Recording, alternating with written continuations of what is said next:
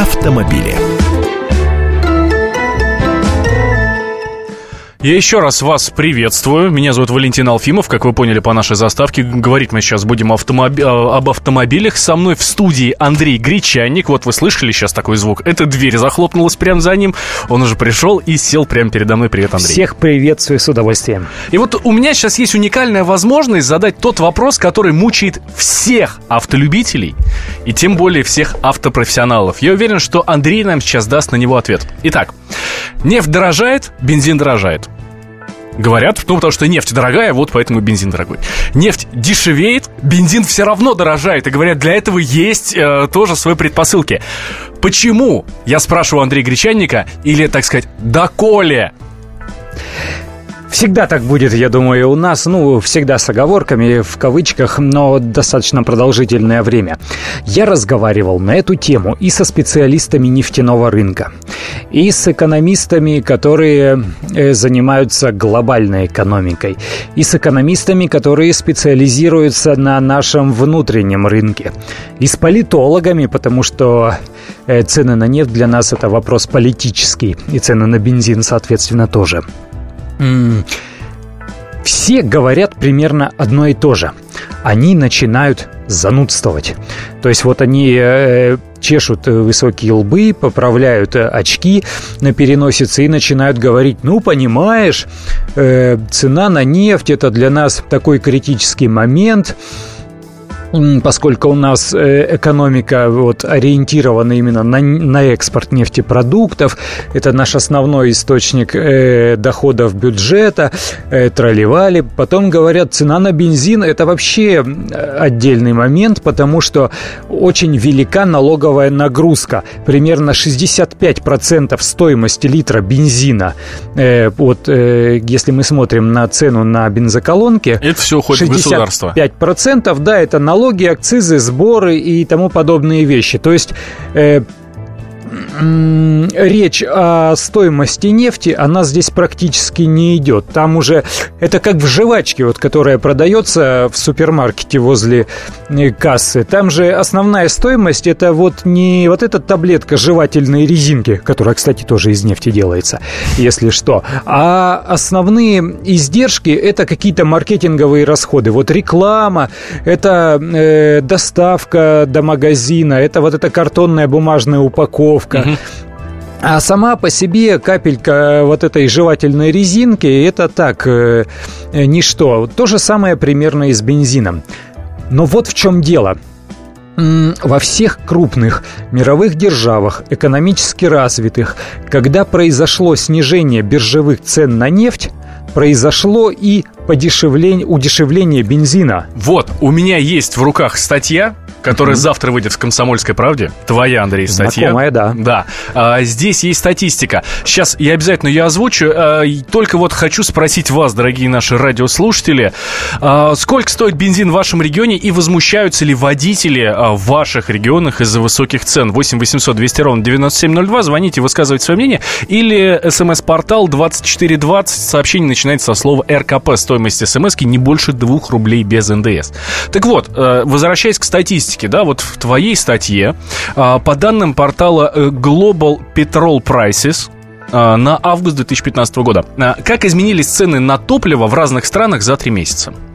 На первом месте Россия. На первом месте Россия, причем с приростом в 4,8%. Ну да, у нас постепенно дорожает бензин. У нас сейчас примерно 36 рублей э, литр 95-го стоит. Да.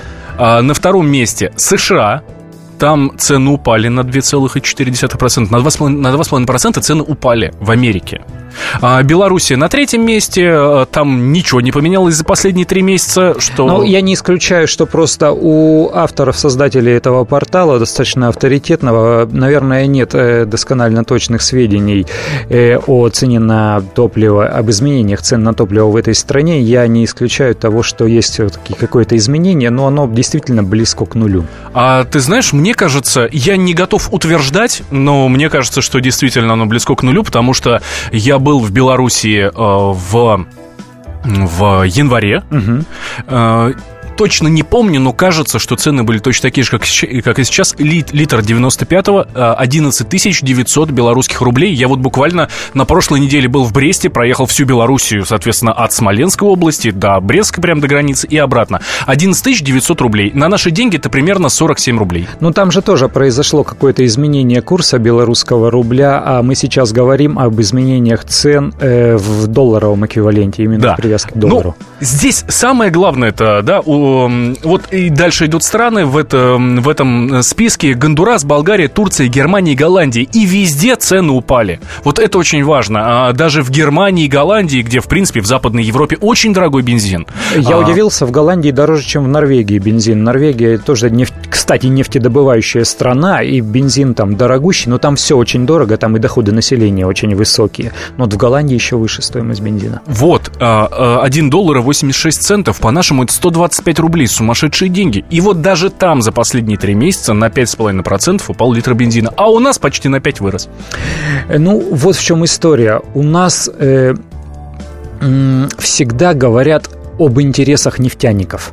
Или, может быть, завуалированно о них говорят, или наоборот не говорят, но подразумевают. Но для нашего государства интересы крупных э, нефтедобывающих э, компаний, э, они в приоритете. И когда нефтедобывающая компания сталкивается с тем, что мировые биржевые цены на нефть снижаются, значит она, э, реализовывая те же самые объемы, получает меньше долларов или меньше евро, продавая вот эту нефть за границей. И эту выручку они хотят отбить. Да, а бабло-то надо отбивать, э, нужно как-то компенсировать свои недополученные прибыли. Где их взять, если их не взять за границей? Правильно, их можно взять на внутреннем рынке. И здесь получается, что твои э, издержки как бы падают, потому что, в общем-то, падает сто стоимость нефти, но если ты не изменяешь цену, э, то ты ну, чисто гипотетически можно предположить, в рублях увеличиваешь э, свои прибыли. То есть они, не снижая рублевую цену на внутреннем рынке, таким образом увеличивают свою рублевую выручку и компенсируют как-то недополученные деньги на внешнем рынке. Тут у нас еще есть очень много заумных всяких э, вещей, там налоговый маневр. Э, не будем даже вдаваться в эти высоколобые моменты, но тут вот еще какой момент.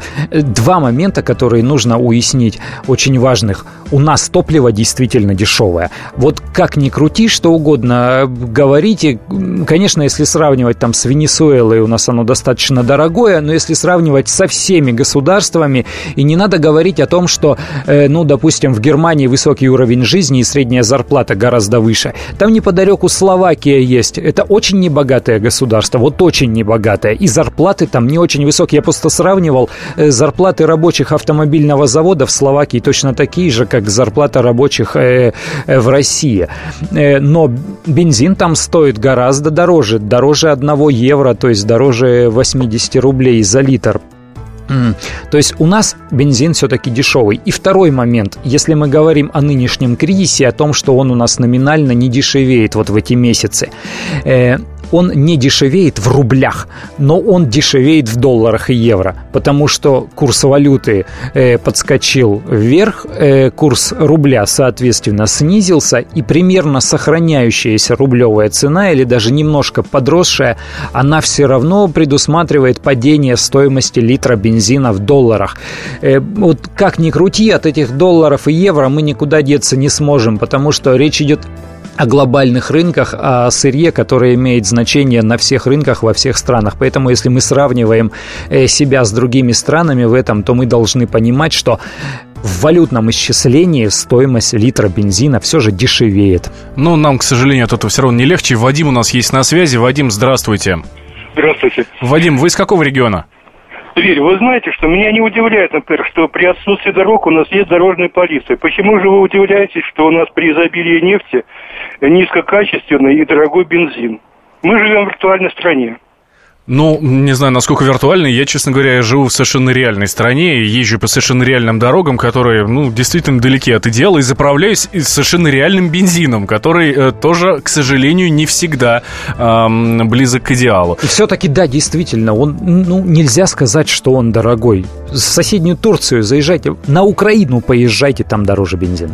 А вот мне очень интересно, вот пишут нам в Саратове 95-й 37-75. 37-75. Владимирская область 92-й 35 рублей 20 копеек, 95-й 37,5 рублей.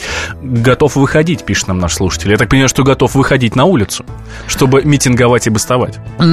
Проводились опросы в прошлом году, в позапрошлом году, после какого момента, после э, какой границы люди откажутся от автомобилей или вообще будут готовы, может быть, э, к, каким, к выражению каких-то протестов, это 50 рублей за литр. Мы еще пока далеки от этой границы. Я практически уверен, что даже когда он плавно подберется к 50 рублям, все равно будут ездить. А, Валентин Алфимов, меня зовут Андрей Гречанник, был э, со мной в студии. Обсуждали, почему у нас цены на бензин растут при, любом, при любой ситуации на нефтяном рынке. Полная картина происходящего у вас в кармане. Установите на свой смартфон приложение «Радио Комсомольская правда». Слушайте в любой точке мира. Актуальные новости, эксклюзивные интервью, профессиональные комментарии. Удобное приложение для важной информации. Доступны версии для iOS и Android. Радио «Комсомольская правда». В вашем мобильном –